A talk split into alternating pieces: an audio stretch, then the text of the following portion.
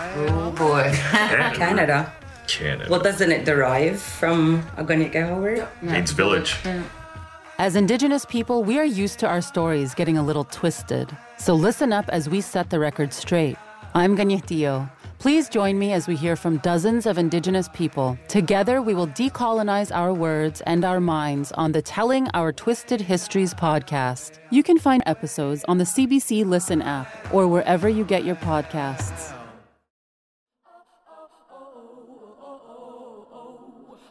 From the conversation, this is Don't Call Me Resilient. I'm Vinita Srivastava. Who is that person who showed up to a conference wearing feathers and leather? What are they talking about? I don't recognize a single thing that they're talking about because they're making it up. Today, we're going to talk about something we've heard a lot about in the last few years people getting called out for falsely claiming Indigenous identity. Sometimes these claims are based on old family myths, maybe a distant relative or a trace of Indigenous blood. But many Indigenous people say being Indigenous is more than just genealogy. They define belonging as having a community claim you and having truly lived Indigenous experiences. Others, they say, are simply pretending and taking away opportunities and resources meant for Indigenous people. And if we take a look at recent headlines, it seems tolerance for these so called pretendians is running out. In the United States, you have Andrea Smith, a prominent academic, back in the news after yet another story accused her of faking her Cherokee ancestry. Here in Canada, we had the case of prominent filmmaker Michelle Latimer. Latimer stepped down as the director of the much loved TV series Trickster after her claim to Algonquin and Metis heritage was publicly challenged. She then hired a team of experts to trace her roots and, based on her findings, maintain that she is a direct descendant of Indigenous people. And at Queen's University earlier this year, an anonymous report accused several faculty and staff of falsely claiming Indigenous identity. An open letter signed by more than 100 Indigenous scholars called on the university to do better with its vetting process during hiring. My two guests today were among those who signed that letter. They both tackle the complexities of Indigenous identities in their work. Veldon Coburn is Algonquin from Pikwakanagan First Nation. He is an assistant professor in the Institute of Indigenous Research and Studies at the University of Ottawa. And Celeste Pedri-Spade is Anishinaabe from Lac des Mille Lacs First Nation. She is an artist and an associate professor and Queen's National Scholar in Indigenous Studies at Queen's University. Thank you both so much for joining me today. Thanks for having us. Miigwech, thank you. So, a question for both of you, and I think it is important that we start here first, but what does identity mean to you? It's such an easy answer. Like the first question people ask you is, oh, like, you know, who's your grandmother? Who's your mother? Mm. Who's your aunt? Mm. And you just answer that. So you're always being checked on within your community. Like it's not identity policing, it's not, you know, exploiting your privacy. It's how we've always done things as mm-hmm. Anishinaabe, as Ojibwe people. So it's paramount to think about that is, you know, who claims you, like being in relationships with people that are also from families that are connected to Lac des Mille First Nation, to Nazade Kang, that's our name, place of poplars and to understand, you know, our history with place and with people. And that informs who we are. And it always has. They're taking legitimate political identities, and, and every identity is fairly political in a sense, but formalized national citizenship that we had once managed ourselves yeah. and reducing it to cultural flavors of right. those who, you know, show up to a powwow or who say that they uh, they picked up a dream catcher at the truck stop and decided to hang it in the rearview mirror of their car and and they feel some sort of connection. It's uh it's not at all like that. It's uh individuals with political, economic, social, and civil rights that are attached to their membership in a political community. It's not about a person's right to acknowledge their Indigenous ancestor, let's say from the 18th or the 17th century, right? It's really, to me, an issue that people are exploiting indigeneity to occupy positions that by and large are created through equity, diversity, and or truth and reconciliation initiatives. So to me, when you bring in people to those spaces when they've never faced discrimination based on their cultural, racial, political, or socioeconomic status, and also have never shouldered the intergenerational trauma related to Indian residential schools, then you're really missing your mark.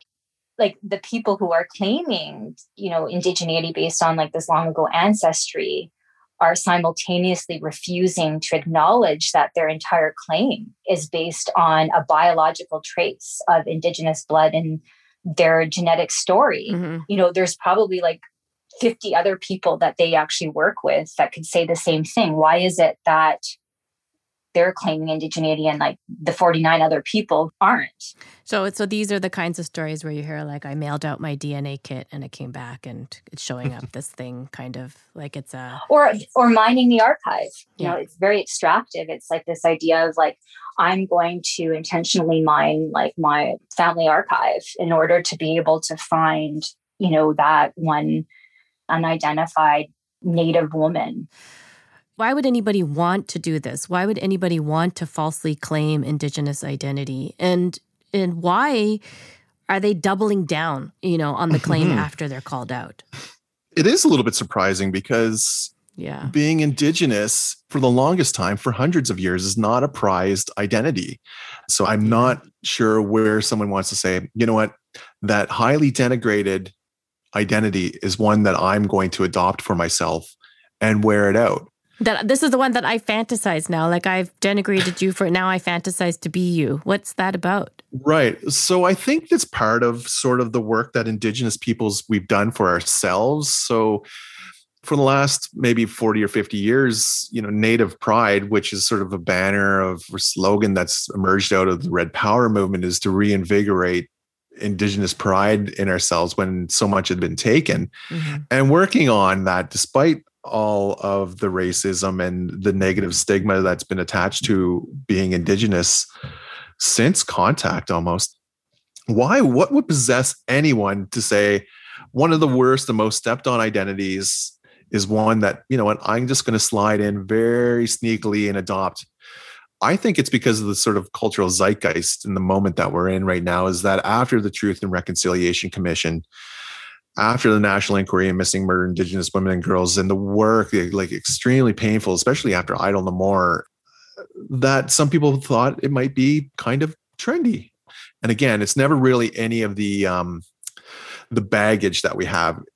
A lot of people really only want to take whatever sort of good that they can from it. But is it also part like I want to be someone or I want to have some meaning in my life or I yeah. want sympathy I, or I don't, I don't, you know, any of those things? Sometimes, and I have discussions with other colleagues, and I have no background in psychology or what have you, but um, understanding attitudes, beliefs, and norms and studying that from, you know, political science sort of background and social science is wondering about what prompts an individual to reorient themselves in such a way.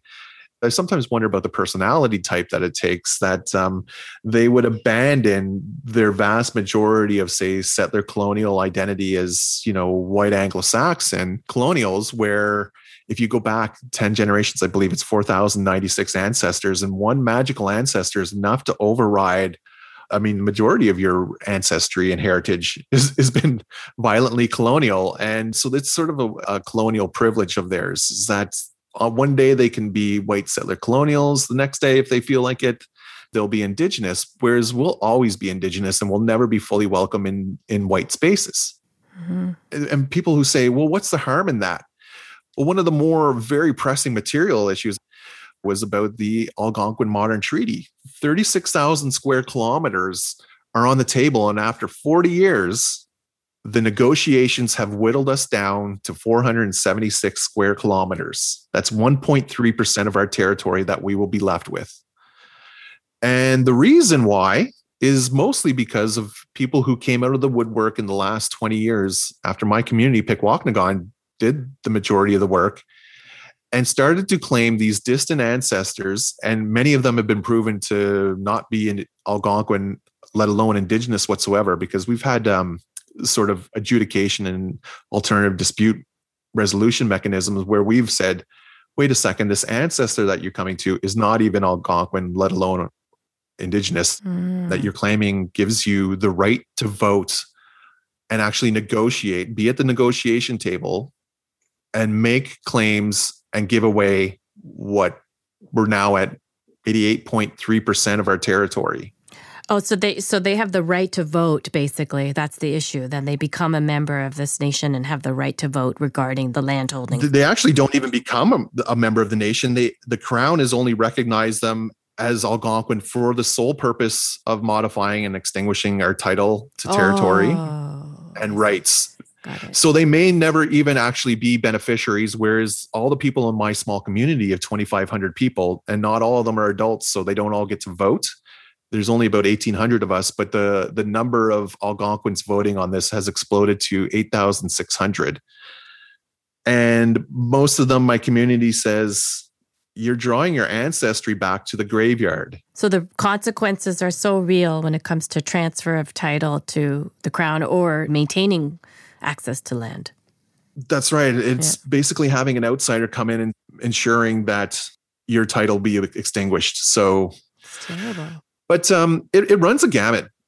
You know, it could be anything too from skewing statistics on, say, key socioeconomic indicators. Mm-hmm. Mm-hmm. For instance, my own research, and I was bewildered by this back in 2016 when I was looking at post secondary education outcomes, is that in Newfoundland, of all the places, they had closed the post secondary education outcome gap.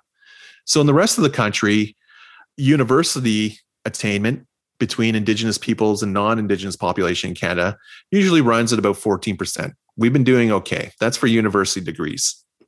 Now, in Newfoundland, the Indigenous population happens to be more educated. And so, why is that? Hmm. And I, I couldn't understand how that happened when the rest of the countries you know is still showing such uh, differences in socioeconomic outcomes the reason was in 2011 everyone in Newfoundland, you know, and their dog was identifying as indigenous because of the new landless reserve community of Qalipu. Mm. So at that time they were creating the and, and it doesn't have it's you know basically there's no reserve community for it but they created the band and the crown accepted about 118,000 applications to be considered indigenous and part of the proof was have you ever identified as Indigenous elsewhere, like on a census? So the census data skewed things because, well, you know, we no longer need to invest in post secondary education for Indigenous people in Newfoundland because they're actually outperforming the non-indigenous population. Right. So the consequences are are intense. So it really can impact social policy, health policy, education policy, where money and resources get allocated. Right. So it's about the distribution of benefits and burdens in society and the perception that we have. Mm. And, you know, it can also go back to popular representation. So, you know, with the pretendians, you you opened up today and you said, well, you know, we're, we're starting to stop tolerating them yeah. because, well, they're cartoonish and clownish. It's sort of a parody and a caricature of who we are because the way they sort of present themselves, you'll see you know other indigenous people like conferences and say who is that person who showed up to a conference wearing feathers and leather what are they talking about? I don't recognize a single thing that they're talking about because they're making it up. One of the biggest cases this past year was michelle latimer. And you know the work that she directed both written uh, originally by indigenous authors inconvenient indian the documentary and Trickster, the series on CBC, Inconvenient Indian didn't end up getting released, and Trickster was canceled um, by CBC. I'm just wondering, I mean, especially Celeste, I'm wondering if you could talk a little bit about this as an artist. Um, what about the specific harms in this case? Well, I mean, you, you've seen the trickle down effect um, of, of how many Indigenous artists, yeah. creators were affected yeah. by what happened with her and then and suffered because of that was this worth it because of what happened to and how it affected negatively real like amazing people you know and, and people that have really struggled to be actors to be creative content. Then you go well imagine what it could have been right if it had been led by by somebody who was truthful and authentic right? Yeah. Like that's a, a teaching that my elders have have taught me is that things need to be started in a truthful good way. Because even if like the intentions right are good if it's not truthful at its core and it's not grounded in our authentic way of being it's going to fall apart. Yeah. So when they have to become indigenous through this again this extractive way it, you know they feel that this justifies their place to claim and and publicly educate about experiences that they and and the generations of white settlers that came before them have never experienced.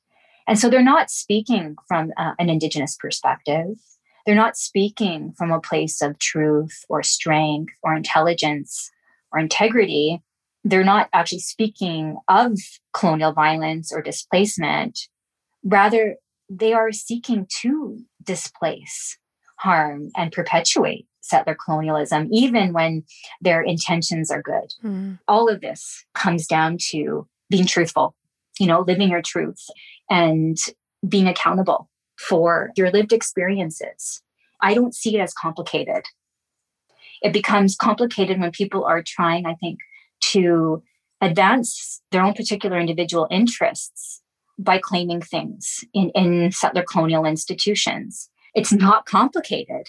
Right. Like the, the issue of, of who's who. Right.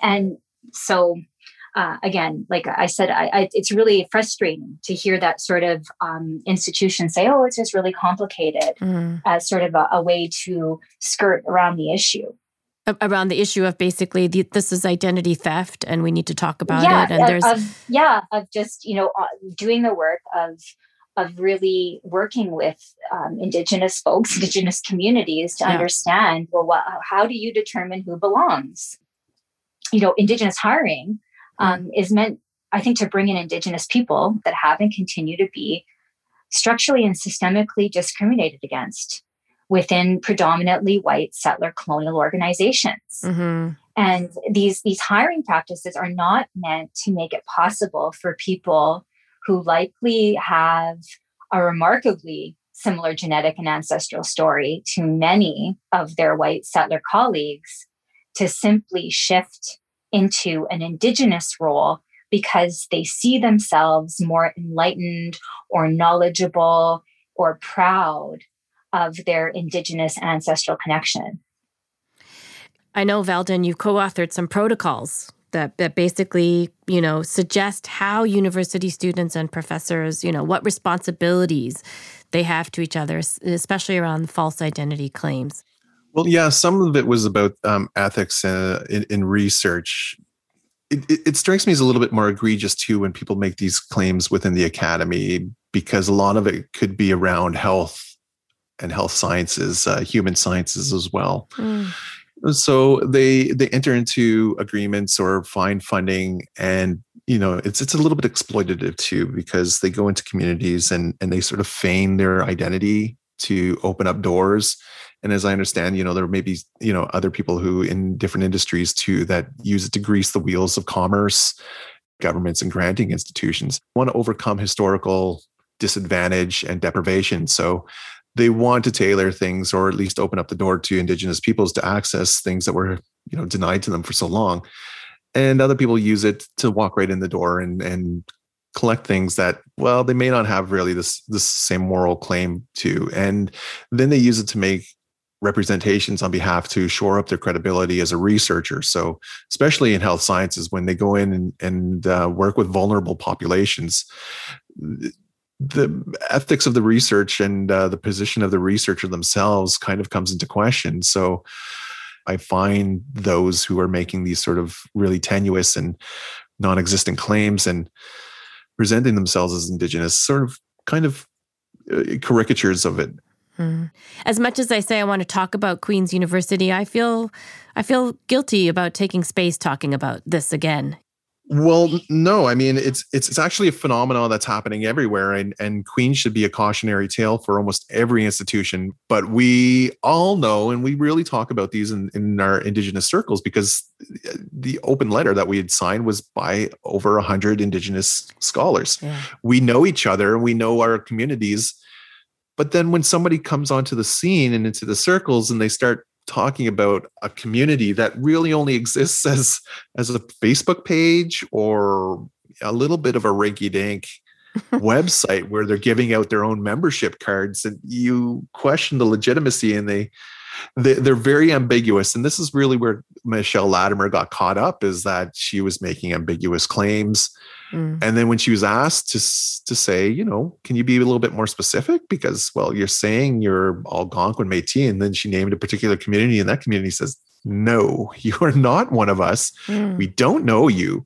you're not related to anyone from here Mm. Um, you know, but in academia, to return to it, is that in the zeitgeist that we're in, you know, the sort of prevailing winds of the culture, and there is an embrace by senior administrators, or at least those who are pressured to have equitable research uh, or representation of Indigenous peoples in their positions and also to access significant financial and and also non-financial resources as well and just you know the networks and uh, rooms that you can get into. Sure. Yeah. So yeah it, i think it's a little bit galling and especially you know the, the hurt. These people when you ask them well so you made all this up and they they kind of are backed into the corner and it's like yeah i think most of it's a lie. Um I've presented myself as someone who's deeply embraced and entrenched in indigenous community and well sometimes I've made up the community sometimes I've made up my connection. I'm actually not indigenous whatsoever so you're taken aback. You're you, you know you know you're kind of appalled by the behavior. Like yeah. it's it, there's a breach of it's a breach, breach of trust. I mean it's so heartbreaking. You could I, am sure you can participate and produce and produce with Indigenous people as a settler who is an ally. In, in and I do that often. I, I, you know, I point to to all my settler colleagues who do it honorably and respectfully. Uh, they don't try to sort of mm-hmm. reframe themselves. Uh, so when when they're called out after the pretendians, as it were, mm you sort of think did did you and and and the institutions that supported them too or who will double down on it that who will you say do you think so low of our identity that is just something that you can pick up on the fly mm-hmm, that mm-hmm. you know you can just wander into that it was you had that sort of entitled access to it I mean, there's so many words that are coming to my mind, like the exotification, the exploitation. I mean, it's it's the privilege of just taking, you know. And, uh, you know, I mentioned it earlier that I don't know the psychology behind it, but sometimes you get mm-hmm. the sense that we're being fetishized as objects. Yeah. We are not subjects with sort of moral agency. We are objects for them to adopt and to coddle and as as like a pet sometimes, you know, just yeah. Yeah. Yeah. If we want to be committing to truth and reconciliation, um, I think that all of these issues they should be prioritized and i feel that that's the problem is that they're not there's some pretty alarming things that i think they could have addressed quite easily yeah how do i trust this institution at all at this time that's right like yeah. or you know and like what do you mean like where's your responsibility to me to make sure that like i'm in a i'm in a not toxic like okay working yeah. environment yeah. when you refuse um, to be in those spaces by saying you know what this isn't cool. You're not setting this up in a way that is going to be safe for me. And these so-called pretendians are they're, they're legitimized right within the institution. They show up to our circles, and it's like, yeah, because that's the only circle they have. You know, when the grave sites are uncovered, right? We're in community we're going like when that happened people were like are you coming to support the indigenous queens community and i'm like no man i'm going to like take my uncle who's a residential school survivor out for a steak lunch yeah and like then we're going fishing right like you know yes. you know yeah. i'm not going to go and perform my yes. trauma for mostly non-indigenous folks well, there's something about that performative trauma that I think if you, I mean, I don't know, I'm, I'm just imagining that as, as a pretendian, it's maybe more palatable to settlers. It's, uh, it's yeah, you know.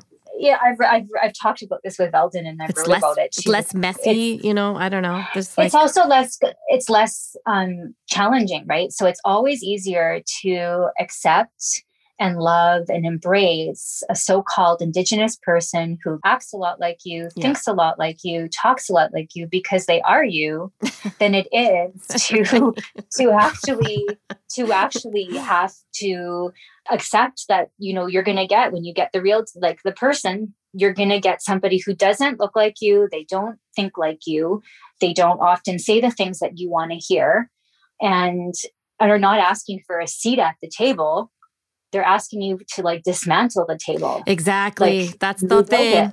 They're saying dismantle yeah. the table, and that's very uncomfortable. That's very one of the most obnoxious things about pretendians is them being the white people is that they um, sort of recenter and reframe. I guess the emotive and affective state of, of affairs is that when something traumatic comes out, oh, yeah. they're there to comfort the white people. It's like, mm. you know mm. what, we forgive you um, don't feel bad. Please don't feel bad, you know, about your colonial history. It's like, wait a mm-hmm. second, we're here to mourn right now. Yeah. And it's not about like coddling. It's not about you. Yeah. Yeah. I want to try to see if we can end in a different way, which is we've been talking a lot about identity theft. And I'm wondering can we talk about some of the ways that you both uplift Indigenous identity? I mean, I'm not sure if that's the right language, but I know, Celeste, in one of the videos I was watching of you about your artwork, you talk about the revolutionary act of, you know, talking about and producing identity. Um, how do you do this for yourself as um, not just for yourself, but as a Anishinaabe scholar and also as an artist? You you do this work really carefully, you know, and it is revolutionary because you can't. I mean, I'd be lying to say like that. You know, I am this proud Anish. Like I, I mean, I I want to be this proud Anishinaabe Kwe, this proud Ojibwe woman. Hmm. But that is like every day that work that you've got to do that you know, and like packing, you know, all of the different layers of trauma that you know you've experienced that are connected to what you know my mother did and what my grandmother did. And what i find so uh, important to my own i guess journey of like understanding what that means like you know to be a, a proud member of my community my nation is really being in relations and really productive, like helpful and, and respectful and loving relations with other Ojibwe women. And, um, and art has always been that way for me too, to um, connect to really inspiring, um, strong, fierce Ojibwe women. And I, I feel that that's something that, you know, has always been that way, right? So you can go and look back at artistic the material culture practices of of women that came before us and how that was always a community building like activity my mom would say, you know, makers. In Anishinaabe Kwe, you know, Ojibwe women are makers. Mm. Um, we make things for our people, like we make whether it be moccasins, shirts, um, you know, producing stories right? It's it's we're doing that intentionally together for the betterment of, of people in our family the people that we care about and love. You know for me um, i guess as an artist that has will will always be and i think it's a lifelong journey of doing that work together collaboratively um, with people in my family. I mentioned my mom. My mom has has been a big inspiration and role model to me in my life um, for again because of what she went through um, my grandmother as well because of what she went through right mm. and you know that's to me is really um, the again the artistic practice but it's also about the relationships with with place and the land i'm a mother i'm a mother of four young um, three young boys and um, a, a, small 18 month old baby mm. and i always think about the things that i'm doing um, like the gift like that i can give them and leave them and, and things that you know i'm working on re- reclaiming and i always feel that if i when i leave the world if i've left the world knowing that my children can live like you know my great grandparents they were not dependent on anything that is manufactured or built around us like they just need the the land, the land. and the water mm-hmm. to be well that they can go out there and they know like they have those skills to go out there and live if like you know always say the zombie apocalypse you know if, if whatever that I've left in a good way, right? Like I've done my job because that to me is really what we mean about getting away from dependency, right?